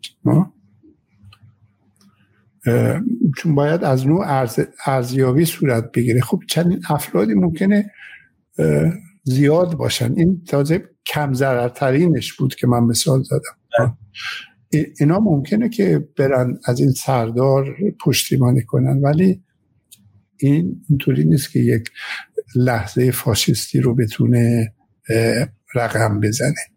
بعد دوره هم عوض شده. من حدود یک سال پیش یک مقاله نوشتم اسم ایران در دوره پسا قهرمانی. ما وارد دوره پسا قهرمانی شدیم. یعنی قهرمان دیگه نداریم. ما همه افراد معمولی هستیم که می‌تونه کارهای مهمی رو هم انجام بدیم ولی قهرمان در اون مفهوم قرن بیستمی کلمه که چریک مجاهد نمی‌دونم مصدق نمی‌دونم حتی چه گوارا این دوران به سر آمده. یعنی این دوران در سطح جهانی به سر آمده. و این چیزهای خوبی هم داره. یعنی این یک فرهنگ دیگه ای با خودش میاره و در زبان ما خیلی راحت میپذیرفتیم وعده های بزرگ رو. ولی الان ما خب جوانان خیلی انتقادی تر شدن. شما نگاه کنید یک جمله ساده جمله ساده که در این الان یادش میفتم بسیار متاثر میشم که در این یک روز گذشته کلی انسان ها گریه کردن. وقتی که کیان این قایقش رو تون سر چیز تشت آزمایش می‌کنه. میگه این کار رو می‌کنیم. حالا نتیجه می‌گیریم که کار می‌کند. یعنی ببینید این تفکر منطقیه یعنی یه تئوری تغییره که اینو من ساختم. اگر دیدم که این حرکتی رو که من می‌خوام انجام داد یعنی کار می‌کنه. این خیلی تحول بزرگی. یعنی این فکر منطقی این فکر منطقی یک پیشرفت بزرگیه که من زیر عنوان تئوری تغییر آوردم و گفتم ما باید این فکر منطقی رو داشته باشیم توی ایران آکادمی هم شما می‌دونید که من بخش بزرگ درسام تئوری انتقادی یعنی بله. بحث همین است که ما باید این منطق رو بشناسیم. این پیش از اون که تئوری های جامعه شناسی یا فلسفه اینا ما خیلی مهمه که خودمون رو با منطق و استدلال های درست کیان میگه که نتیجه می‌گیریم پس کار می‌کنه خب این خیلی پیشرفته. و این ما در دوره قهرمانی ما ما نمی‌گفتیم نتیجه می‌گیریم کار می‌کنه یعنی ما اراده می‌کنیم که کار بکنیم. مقدر است که کار بکنه باشه. حتی اگر کار نمی‌کرد می‌گفتیم اشکالی در نوع نگاه ماست یا نوع تفسیر ماست. ولی خب الان گذشته یعنی یکی از چیزهای اون لحظه فاشیستی در واقع این چیز قهرمانی هست. حالا اگر من این رو پول بزنم به همون بحثی که می‌خواستم مطرح کنم در مورد که ایران چگونه باید باشد یه ربط خیلی منسجمی مستقیمی داره. به این صورت می‌تونیم بیان کنیم که ایرانی که ما می‌شناسیم وقتی برگردیم به عقب مهمترین مقطعی که بهش می‌رسیم در واقع تشکیل دولت صفوی است. دولت صفویه ایرانی رو ایجاد می‌کنه بر اساس شیعگری و در واقع شیعگری و ترکیب ترک و فارس. یعنی فرهنگ در واقع مرکز با نمونه سمبولیک اصفهان و خودشون هم که در واقع ترک بودن بله. و بر اساس شیعگری بنا میشه این کشور و خب یکی از از همون موقع بدبینی سوء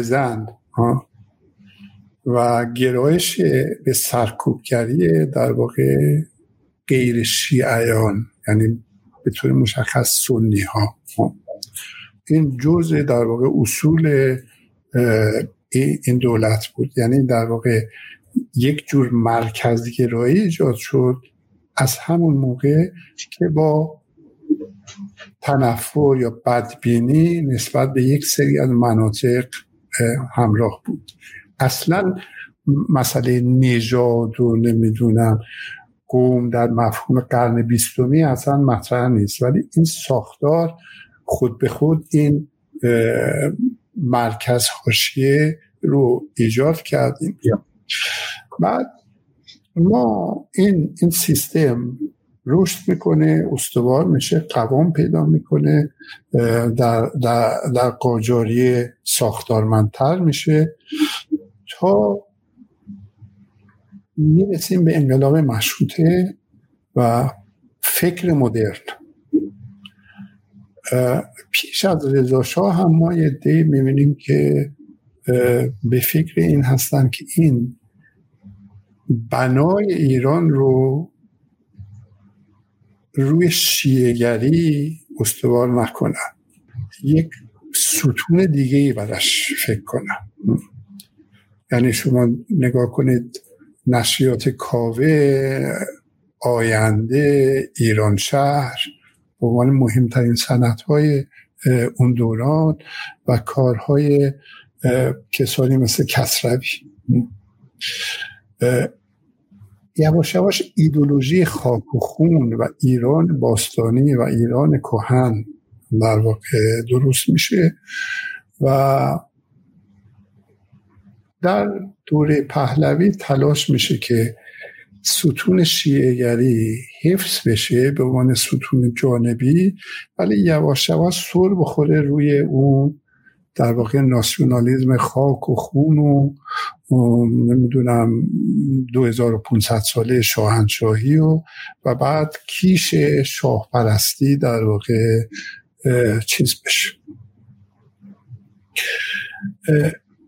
ما این دو تا آزمایش رو داشتیم در 500 ساله گذشته. حساب اینه که هر دو ستون ترک خوردن.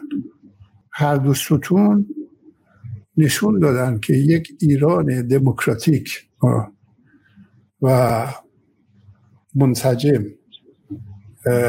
رو به پیشرفت رو نمی‌تونن بسازن و ما احتیاج به یک بنیاد دیگه ای داریم. این مسئله اصلی ماست.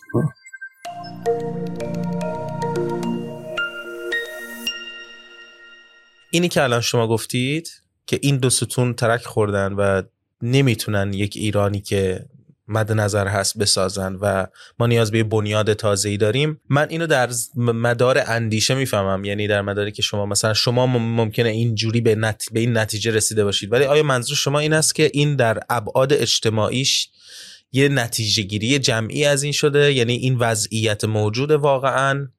چون من همیشه دوچار این تناقض میشم که وقتی اندیشمندان راجع به وضعیتش موجود صحبت می‌کنن خب خیلی عمیق به موضوعات و پدیده ها نگاه می‌کنن و روابط علی رو میسنجن و بعد خیلی روابط بین پدیده ها رو به شکل پیچیده ای در یک ماتریسی قرار میدن و نتیجه گیری های تئوریک می‌کنن.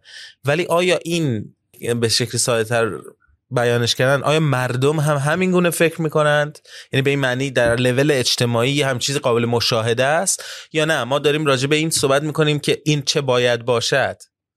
و آره تا حدی ما می‌تونیم بگیم که این قابل مشاهده است. یعنی شما در نظر بگیرید که مردم شیعگری رو نمی‌خوان. نه اینکه مذهبشون رو می‌خوان عوض کنن ولی سکولاریزاسیون سیاسی می‌خوان. آخوند باید گم بشه. یعنی این تکلیف روشنه به هیچ وجه شیعگری دیگه نمی‌تونه اساس تفکر تفکر آموزش پرورش و قانون اساسی این کشور باشه.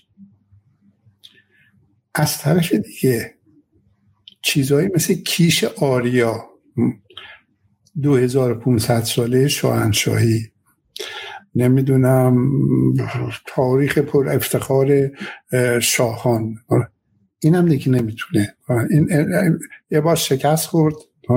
و الان هم شکست خورده. یعنی شما در نظر بگیرید بر فرض محال میگم بر فرض محال. صحبت میشه که خیلی نگرانی وجود داره از جنگ داخلی.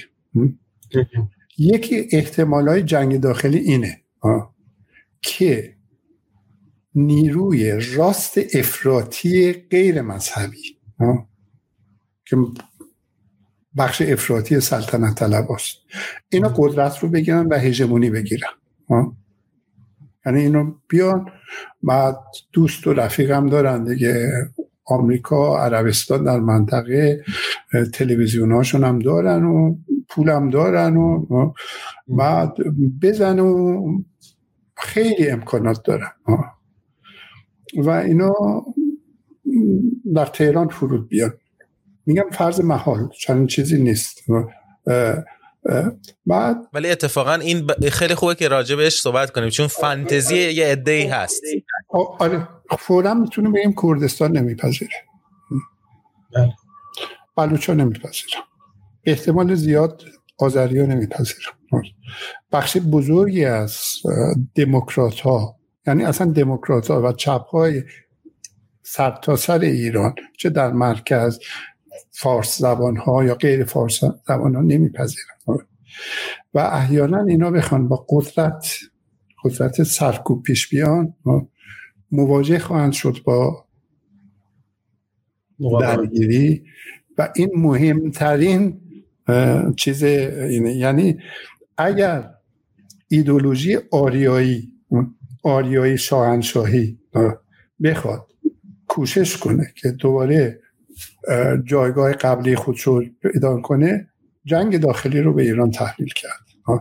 خوشبختانه خوشبختانه اینا رهبر ندارن و آقای رضا پهلوی خوشبختانه حاضر نیست چنین نقشی رو به هر دلیل درسته یکی از شانس های ما اینه که چکمه پوش ندارن. یعنی کسی که این اراده رو داشته باشه و بخواد نقش این این در واقع جریان فاشیستی رو شکل بده. مساله یا گرایش هاش وجود داره ولی ندارن و بعد زمینم ندارن و بیشتر هارت و پورتن تا, تا, تا زمین واقعیت. خب ما با این وضعیت مواجه هستیم که دو تا ستون اینا ترک کردن اینا قابلیت ندارن. ما یک حس دیگه ای از ملت در حال شکل گرفتنه. در, در میون مردم. همین که به هم میگن چشم و چراغ همین که قیام ژینا اسم ژینا از در سرتاسر سر ایران این اینو به عنوان رمز پذیرفتن. بعد گرایش های پلورالی که ما, ما می‌بینیم همه اینا و نقش بالای در واقع زنها در این قیام. من سالها پیش یعنی 25 سال 30 سال پیش زمانی که تازه بحثی به اسم سکولاریزم شروع شده بود هنوز این لغت رو نمی‌دونستن یک مقاله و بعد یه مصاحبه به دومانه داشتم که سکولاریزم یعنی آزادی زن حتی اولین چیز اینه. یعنی در واقع شاخص سکولاریزاسیون آزادی زنه نه اینکه فلان قانون اساسی نه. اول آزادی زن یعنی وقتی که ما وقتی مسئله زن در کانون قرار می‌گیره یعنی موضوع سکولاریزاسیون قطعیه. ما اینو می‌خوایم ولی حالا اینکه نیروها چقدر سکولار باشن در آینده الان خیلی به زبان سکولارن ولی کی معلوم میشه که افراد سکولارن؟ وقتی که شما این مجلسی داشته باشید قانون ارث رو می‌خواهید چیز کنید. تصویب کنید. بعد ثبت ازدواج رو بخواید تدوین کنید. آیا باید محضر اسلامی باشه یا اینکه فقط مظهر در واقع شهروندی کافیه؟ بعد حقوق همجنسگرایان چی میشه؟ بعد رابطه آزاد زن و مرد چی میشه؟ یعنی همه اینها اون موقع معلوم میشه که در واقع بعد حقوق زنان در مشارکت اجتماعی چی میشه. اون موقع معلوم میشه که افراد سکولار هستن یا سکولار نیستن. الان خب خیلی سکولار در مفهوم ساده که آخوند نباشه همه سکولار ولی اونجا هست که ما ما می‌تونیم بفهمیم. بعد وقتی که موضوع چیز مطرح بشه. موضوع مالیاتگیری عمومی مطرح بشه و حسابرسی. اون موقع باز معلوم میشه که مذهبی هایی که میگن که ما سکولار هستیم راست میگن یا نه؟ چون موضوع مالیاتگیری و حسابرسی این هست که همه باید مالیات بدن و همه بنگاه ها باید حسابشون رو باشه. از بیت آیت الله بگیر تا مسجد محل. تا فلان هیئت. همه اینا باید حساب رسی بشه و هر گونه حرکت مالی باید شفاف بشه. اون موقع است که در واقع انفجار واقعی در حوزه علمی اون موقع است. که بگیم پولاتون رو کنید. بله. پولاتون رو کنید حساباتون ما ملت باید حسابای شما ببینید سکولاریزم یعنی این. خب این دو تا ستون ترک کردن بعد ما یک هویت دیگه ای در قوام پیدا می‌کنه. اینجاست لحظه بسیار خطیری است که ما در برابر خودمون داریم. که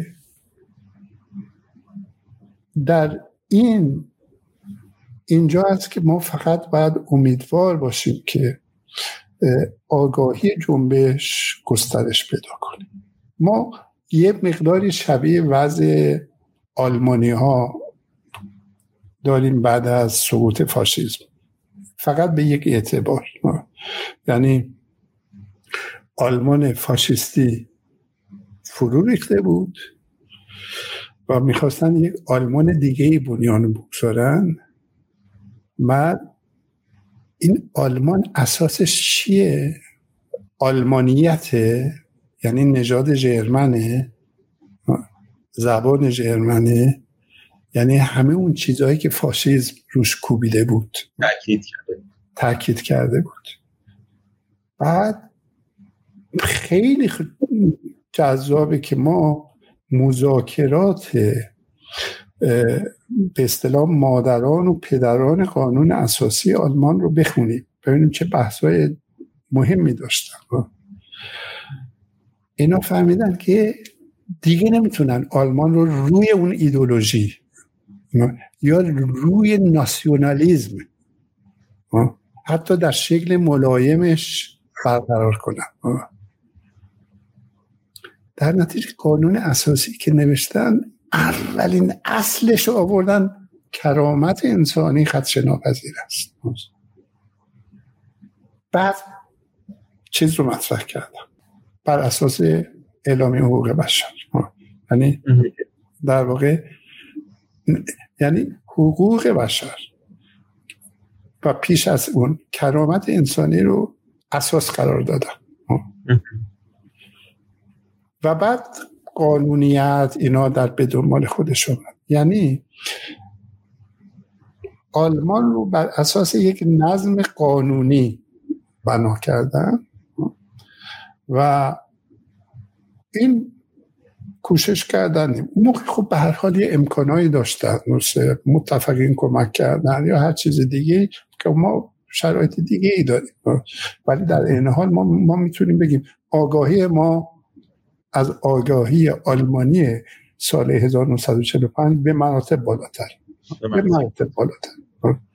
و جهان برای اینکه ما باز کنیم خودمون رو این کنیم بیشتر به لحاظ فکری می‌تونه به ما کمک کنه. جهان 1945 هنوز خیلی جهان بسته بود. الان یعنی ارتباطی که وجود داره اصلا ارتباطات جهانی زمین تا آسمان متفاوت. ها بحث هایی که وجود داره به مراتب پیشرفته تر از 1945 به معنی دسترسی به آگاهی موجود هم زمین تا آسمان آره آره یعنی بعد ایرانی ها خیلی پیشرفته بزرگی کردن. در این مدت. شما در نظر بگیرید که من یک تحقیق منتشر نشده خوامی دارم سر فرهنگ حقوقی. یعنی شما اینطوری ساده بگم. بیاید روزنامه های سال مثلا 1355 رو فرق بزنه به ندرت به کلمه قانون یا حقوق برخورد می‌کنید. ما حتی روزنامه های همین رژیم رو برق بزنیم نه؟ به خاطر لطف این رژیم. اصلا اینجا تعریف از رژیم نیست. تعریف از عوض شدن فرهنگه. ما می‌بینیم که مفهوم های هر صفحه میدیم به ده بار لغت قانون برخورد می‌کنیم حالا قانونشون هر چی باشه داشت ولی ما بینش حقوقی در این مدت در ما بسیار ارتقا پیدا کرده و خیلی مهمه داشتن این بینش حقوقی برای ساختن ایران آینده. در سال 1356 57 مجموعه روشنفکران ایرانی که وجود داشت منم یک جوان 20 ساله فقط خواننده ساده اینها. ما می‌بینیم فقط مصطفی رحیمی هست که ور میداره یه نقد حقوقی می‌کنه. ایده ولایت فقیه و جمهوری اسلامی رو. چون حقوق خونده. منظورتون اون در واقع اون چیزی که فکر کنم قبل از اصلا اومدن خمینی نوشت چرا جمهوری اسلامی رو قبول نامه مشهور مقاله مشهورش و اینو الان به عنوان تک ستاره اسم می‌بریم بله. ولی ولی هم الان یکی بیاد برنامه بده بگه این برنامه ایران خواهد بود. خواهیم دید که انبوهی مقاله که برخی می‌تونم خیلی خوب باشن با اصطلاح حقوقی شروع می‌کنن نقد کردن. یعنی خیلی اتفاق افتاده. ما وارد در واقع این بینش حقوقی شدیم. بنابراین خیلی مهمه. در آینده ما این دیسکورس حقوقی این وزنش در واقع بالا بره. الان برخی خطرات وجود داره. مثلا فرض کنید که این دعوت که هی مردم فعالان سیاسی یه چیزی رو از حالا قرار بذاریم. اولین کاری که دولت آینده باید انجام بده یعنی روز اول لغو مجازات ادامه. این باید انجام بشه. بیایید از حالا متحد بشیم ولی خب می‌بینی که خیلی مورد استقبال قرار نمیده یکی میگه که خب بعد از اینکه آخوندا رو دار زدیم یکی هم یه جای من نوشته بود که آخوندا رو که در زدیم و شما کمونیست هم که دار زدیم اون موقع بعدا می‌تونیم در موردش صحبت بکنیم. من نمیگم اینا تیپیکن. یعنی اینا آدم های مهمی هستن که اینطوری اظهار نظر می‌کنن. ولی به هر حال وجود داره و ما باید این بینش حقوقی رو ارتقا بدیم یه دیسکورس مطرح کنیم و بعد این, این ایران تبدیل میشه به ایرانی که ایدئال که پلورالیزمش هست و به عنوان اساس در واقع دموکراتیزمش و در اونجا مسئله تبعیض ها باید پاسخ مناسب رو پیدا کنن یک در آزادی اجتماعی آزادی اجتماعی با آزادی فردی این تفاوت رو داره که آزادی در همبستگیه. یعنی که آزادی ما و ما باید ارج همدیگر رو بشناسیم. احترام متقابل وجود داشته باشه به رسمیت شناختن یکدیگه و خواست بتونیم از پرسپکتیو یکدیگه به جهان نگاه کنیم. همه اینها که باشه و ما همبسته باشیم و پیمان برای رفع تبعیض ببندیم و اینا همه اینها بر اساس یک تفاهم و قرارداد اجتماعی. اون موقع ما می‌تونیم بگیم که بله ما ایران یک سامان دیگه ای پیدا کرد سامان سوم یعنی ما در واقع باید بگیم که این جنبش باید این سامان سوم رو ایجاد کنه سامان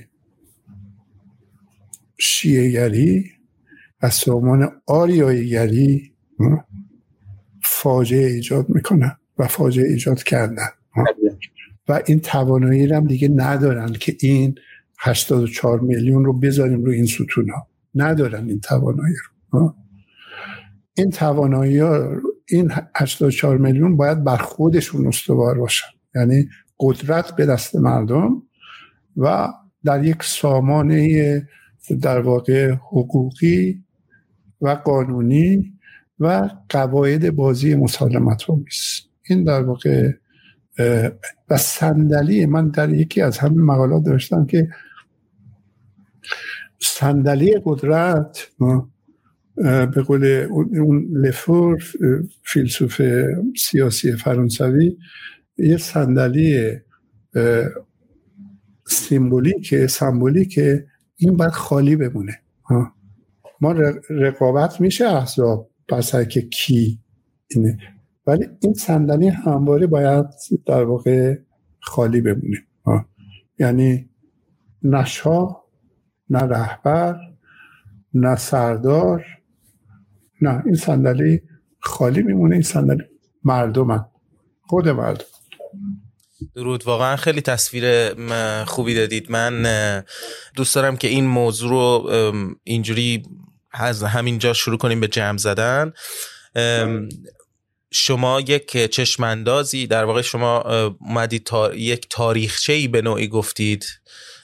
از این جنبشی که الان در حال مشاهدهش هستیم یک بکگراندی داره یک پیشینه ای داره یک حرکتیه که از دل اجتماع ایران با اون گسست های اجتماع ایران رسیده به این نقطه و اون درباره رزونانس صحبت کردید یا تنین افزایی که ما به دنبالش بودیم در تحلیلامون از جامعه ایران از اعتراضات که به دنبال اون لحظه ای بودیم که اینها به همدیگه بپیوندن و این تنین افزایی صورت بگیره. یا بعضی ها شکل دومینو بهش میگن تعبیر دومینو ازش می‌کنن که اینها به هم بپیوندن و دونه به دونه رشد کنن به یک چنین نقطه ای برسن.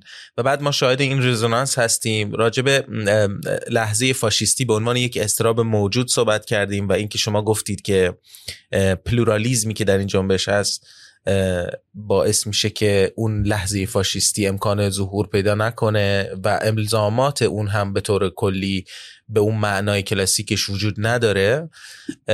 و در نهایت راجب مهمترین موضوع که همون بحث ایرانی که قرار داشته باشیم یا اون نیروی سوم اون ستون سومی که قرار ایران به من بنا کنه صحبت کردیم و الزاماتش و اینکه ما ارزش هامون چی هستن. یعنی شما وارد در واقع تو تئوری تغییر اومدید و اینطوری گفتید که این نباشد آن باشد و بعد در بین این دو باید یک گسست به معنای واقعی وجود داشته باشه یک شکاف کامل وجود داشته وگرنه که این خودش رو در آن دوباره باز تولید می‌کنه به شکل دیگه ای که نمونه هاش رو گفتیم درباره انقلاب 57 و بعد نمونه هاش رو حتی در نمودهایی که الان ممکنه وجود داشته باشه این جست گریخته باش مواجه میشیم. و گفتید که در این جدا شدن این و آن ما باید بفهمیم که ما دقیقا مخالف چی هستیم. و با چیه این وضع موجود مخالفیم و این در واقع متجلی کننده ارزش های ما میشه به این معنی که ما بالاخره به چه ارزش هایی تکیه می‌کنیم و مثال آوردید مشخصا از شباهتی که به یک اعتبار این وضعیت داره با آلمان بعد از سقوط فاشیزم که می‌خواست خود نوعی بنا کنه و بعد این اونجاست که وارد مذاکره میشن برای قانون اساسی و می‌بینیم که کرامت انسانی در رأس امور قرار می‌گیره و حقوق بشر مبنای کار قرار می‌گیره و بعد راجع به سکولاریزم صحبت کردیم به معنی یک اندیشه سیاسی و حالا من خودم اونجا سوالات دیگری داشتم فقط نپرسیدم چون که می‌خواستم گفتگو از حد تحمل شنونده گذر نکنه و بعدا بتونیم بهانه ای داشته باشیم برای گفتگوی مجدد. بنابراین اون سوالات رو می‌ذارم برای گفتگوی بعدی که این فرصت نصیبون بشه. می‌خوام در پایان ازتون خواهش کنم که اگر که تو دردسر نمیندازم شما رو چون گفتید که پیشگویی کردن کار خطرناکیه ولی این یک ذهنیتی است یک نیاز حداقل احساسی هست در, در ما مخصوصا که می‌خوایم بدونیم کسانی که خب اندیشه هاشون رو دنبال می‌کنیم فانتزی خودشون چی هست از وضعیت؟ به این معنی که به هر حال شما قطعا چیزی رو می‌بینید در آینده این وضعیت که ممکنه به لحاظ تئوریک یا فرمول بندی نتونید بکنید یا نتونید جواب قطعی براش پیدا بکنید یا نظر قطعی نتونید بدید ولی تصویری دارید از اتفاقی که قرار بیفته. با تجربه شخصی از نوشته شما میگم شما قطعا باید یه ویژنی اتفاقا اتفاق افتاده باشه در ذهن شما الان بعد از این تحلیل هایی که کردید. و اینکه اضطراب شما چیه؟ یعنی شما نگرانیتون از این یعنی این تصویر هر دو روی سکش رو اگه بتونید به ما نشون بدید اگه البته میگم مایلید و باعث دردسر براتون نمیشم و ما این تصویر رو داشته باشیم اضافه کنیم به بحثات آره من اون چی که درباره منطق دگرگونی نوشتم بر اساس بازخونی یک سری مجموعی از تجربیات هست. به ویژه از تجربیات از دهه 1970 به این طرف. یعنی بگیم که مورد پرتغال مورد اسپانیا مورد یونان بعد خود انقلاب ایران بعد همینطوری میایم فروپاشی شوروی ابتدا رفرم پروسرویکا و بقیه و بعد بهار عربی و مجموعه اینها و همه اینا زیر در واقع عنوان عمومی تئوری های تئوری ترانسفورماسیون. اینا روندهای بسیار پیچیده ای رو طی کردن. و برخیاشون چند دهه طول کشیدن. یعنی شما در نظر بگیرید که از زمان کودتای پینوشه علیه آلنده.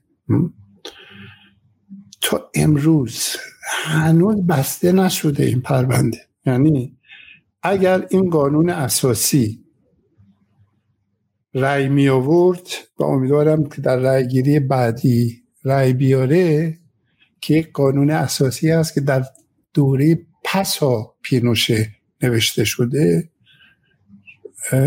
اون موقع ما می‌تونیم بگیم دفتر پینوشه در تاریخ شیلی بسته شد. یعنی نگاه کنید در برخی کشورها چه طولانی بوده و بعد چه مرحله هایی رو طی کرده. یعنی اینطوریه که مثلا رژیم به بحران می‌رسه بعد نمی‌تونه بحران رو به شیوه قبل حل کنه. به یه رفرم میده. رفرم باعث میشه که نیروهای دیگه وارد بشن و گوه بزنن. و بعد دوباره یه شکاف ایجاد بشه بره بالاتر. یه جایی هست که یک رژیم بهش تحمیل میشه که مشروعیت خودش رو به رأی بگذاره. و از اونجا سرازیبی شروع میشه ولی هنوز به پایان نمی‌رسه. اینو مثلا نگفتم ایران اینطوری پیش میره ها. ولی اینا هست. وقتی که ما همه اینا رو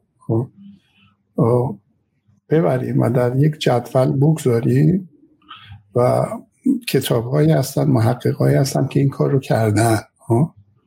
که همه اینا رو بردن و در یک جدول میگه ما چه مراحلی داشتیم در این در این ترانسفورماسیون برخیشون با انقلاب همراه بودن برخیشون با کودتا همراه بودن ولی برخیشون هم نه یک روند نسبتا آرامتری رو طی کردن خب در, در ایران هم من می‌تونم حدس بزنم که از هم الان شروع شده که بیان میگن که بله ما احتیاج به اصلاح داریم. ما باید صدای معترضا رو بشناسیم. اختشاشگرا رو می‌زنیم و معترضا خیلی هم حق دارن بیان اعتراض بکنن. اصلا ما یه جا براشون درست می‌کنیم برن دیدید شروع شده توی چیزشون. ممکنه. ممکنه که یک عنصر رفرم وارد کنن. فقط ممکنه. ممکنم نشه. بعد برخی چیزاشون رو بزنن کنار. بعد بیان بگن که ما این کارو می‌کنیم این کارو می‌کنیم این کارو می‌کنیم این کارو می‌کنیم و حالا حالا دیگه آرام بگیرید. بعد خب, خب دوباره این سوال پیش میشه که آرام میشه یا نمیشه؟ اون موقع قشر خاکستری که هنوز ساکته تجزیه میشه پولاریزه میشه. برخی ها فعالتر میان. جالب این حکومتی که قول رفرم رو میده می‌گیره. برخی ها دیگه کاملا مایوس میشن و میگن نه اینا وعده چیزه و میپیوندن به, به جنبش. بعد یکی بعد دوباره ما وارد فصل بعدی میشیم و باز می‌تونه پیش بره. می‌تونه با قدرتگیری یک سردار باشه. ممکنه با حادثه مرگ خامنه همراه باشه و بحران بزرگی که اینا بر سر جانشینی پیدا می‌کنه که چجوری بخواد حل بشه اینا فکرشون نمی‌کردن که یک چنین حادثه ممکنه در شرایط جنبشی رخ بده. یعنی فاکتورهای بسیار پیچیده ای عمل می‌کنه. ما فقط می‌تونیم بگیم که به این سادگی ها نیست. ما حتی در اون مقاله منطق سرنگونی آمدم این موضوع رو مطرح کردم که ممکنه ما امشب بخوابیم فردا صبح اینا اعلام کنن که ما بمب اتمی ترکوندیم و مسلح سلاح هسته ای شدیم و بعد انقدر داریم و هر کس طرف ما بیاد می‌زنیم و بعد شروع کنن به کشتار بزرگ انجام بدن که اصطلاح آرامش گورستانی برقرار کنن و چیزم داریم. اصلا ممکنه خیلی چیزای ما عوض بشه. یعنی نمیشه واقعا ریسک بزرگیه. فقط یک چیز من با اطمینان میگم. داستان به هیچ ساده نیست. یعنی اینطوری نیست که ما به صورت خطی این منحری رو میریم بالا تا یه جایی هست که در واقع میگیم اینجا لحظه طلایی انقلابه از اونجا فصل. چند چیزی نخواهد بود. ایران خیلی پیچیده تره و بعد یه بحثی هم وجود داره در به اسم تئوری هژمونی. تئوری هژمونی در قرن بیستم و قرن نوزدهم بیشتر قرن بیستم بر این اساس بود که بالاخره یک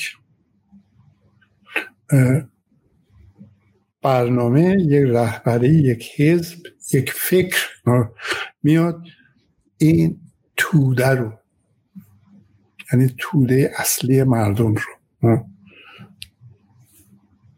جذب خودش می‌کنه و به اصطلاح هژمون میشه و این میشه رهبری حرکت یا جنبش. ما الان شکلی هژمونی به این صورت خیلی پیچیده تر شده یعنی ما یه مدل داشتیم مدل در واقع از پایین به بالا مدل خوشه ای مثلا یا هرمی ها ولی الان اینطوریه که مثلا در نظر بگیریم یه مجموعه رو A, B, C, D, E این, این, این مجموعه رو داریم ها. اینا جذب F می شدن ها. اینجا می گفتیم F نیروی هژمونی. ولی الان اینطوریه که آ با ب بر سر یه چیزای توافق داره ولی این توافق رو با سه نداره ولی ب با سه این توافق ها رو داره و سه با د این توافق ها رو داره ولی به این نیست که با آ این توافق ها رو داشته باشه و به همین ترتیب یعنی ما یک حالتی مثل پولک ماهی داریم که اینطوری روی همدیگر رو میپوشونن. این اون خصلت پلوراله که ما این جامعه ما داره و در اینجا به توافق رسیدن خیلی مشکله ولی در این حال این در واقع لعنت نیست بلکه برکته. دموکراسی همینه. ها. یعنی اینه که جلوی اون لحظه فاشisتی رو می‌گیره. اینه که اساس دموکراسی. این باعث میشه که من امیدوار باشم. ولی در عین حالم حراسان که چه حادثه پیش خواهد آمد. آیا به موقع می‌تونیم توافق کنیم برای عبور؟ و چه کار کنیم که خشونت غلبه پیدا نکنه. مجموعه این نگرانی ها که شما هم دارید هممون داریم. خیلی ممنون. واقعا خیلی توضیحاتتون مفصل و عمیق و خوب بود. خیلی من سود بردم یاد گرفتم ازش. انبوهی سوال دیگه باقی مونده هست. به طبق معمول و به فرصت بعدی موکولش می‌کنیم چون که شرایط شرایطی هست که واقعا به قول شما یا به قول مثالی که از کیان زدید منطقی فکر کردن راجبش اهمیت فوق داره. در عین حالی که احساسات پر از شرایط احساسی صحنه های تراژیک توش هست صحنه های امیدبخش و باشکوهی توش هست. به هر حال امیدوارم که این صحبتی که داشتیم و این اپیزودی که شنونده یا بینندش بودید به درک بهتری از شرایط کمک کرده باشه براتون سودمند بوده باشه. اگر که این پادکست رو سودمند ارزیابی می‌کنید با دوستانتون به اشتراک بگذارید. می‌تونید پادکست ایران آکادمیا رو بر روی یوتیوب ایران آکادمیا و بقیه پادکست گیرها و پادکست خانها ببینید و بشنوید. خیلی خیلی ممنونم. یه بار دیگه که دعوت ما رو پذیرفتید. آقای نیکفر و امیدوارم هر, هر چه زودتر بتونم دوباره باتون در این باره گفتگو کنم. مخصوصا اینکه اپیزود بعدی با یک یکی از دوستان دیگر در همین باره صحبت خواهیم کرد و بعد دوباره مجموعی از سوالات تازه دارم که می‌تونیم با شما دوباره صحبت کنیم راجبش خیلی ممنون از لطف شما که وقت گذاشتید و ممنون از آکادمی.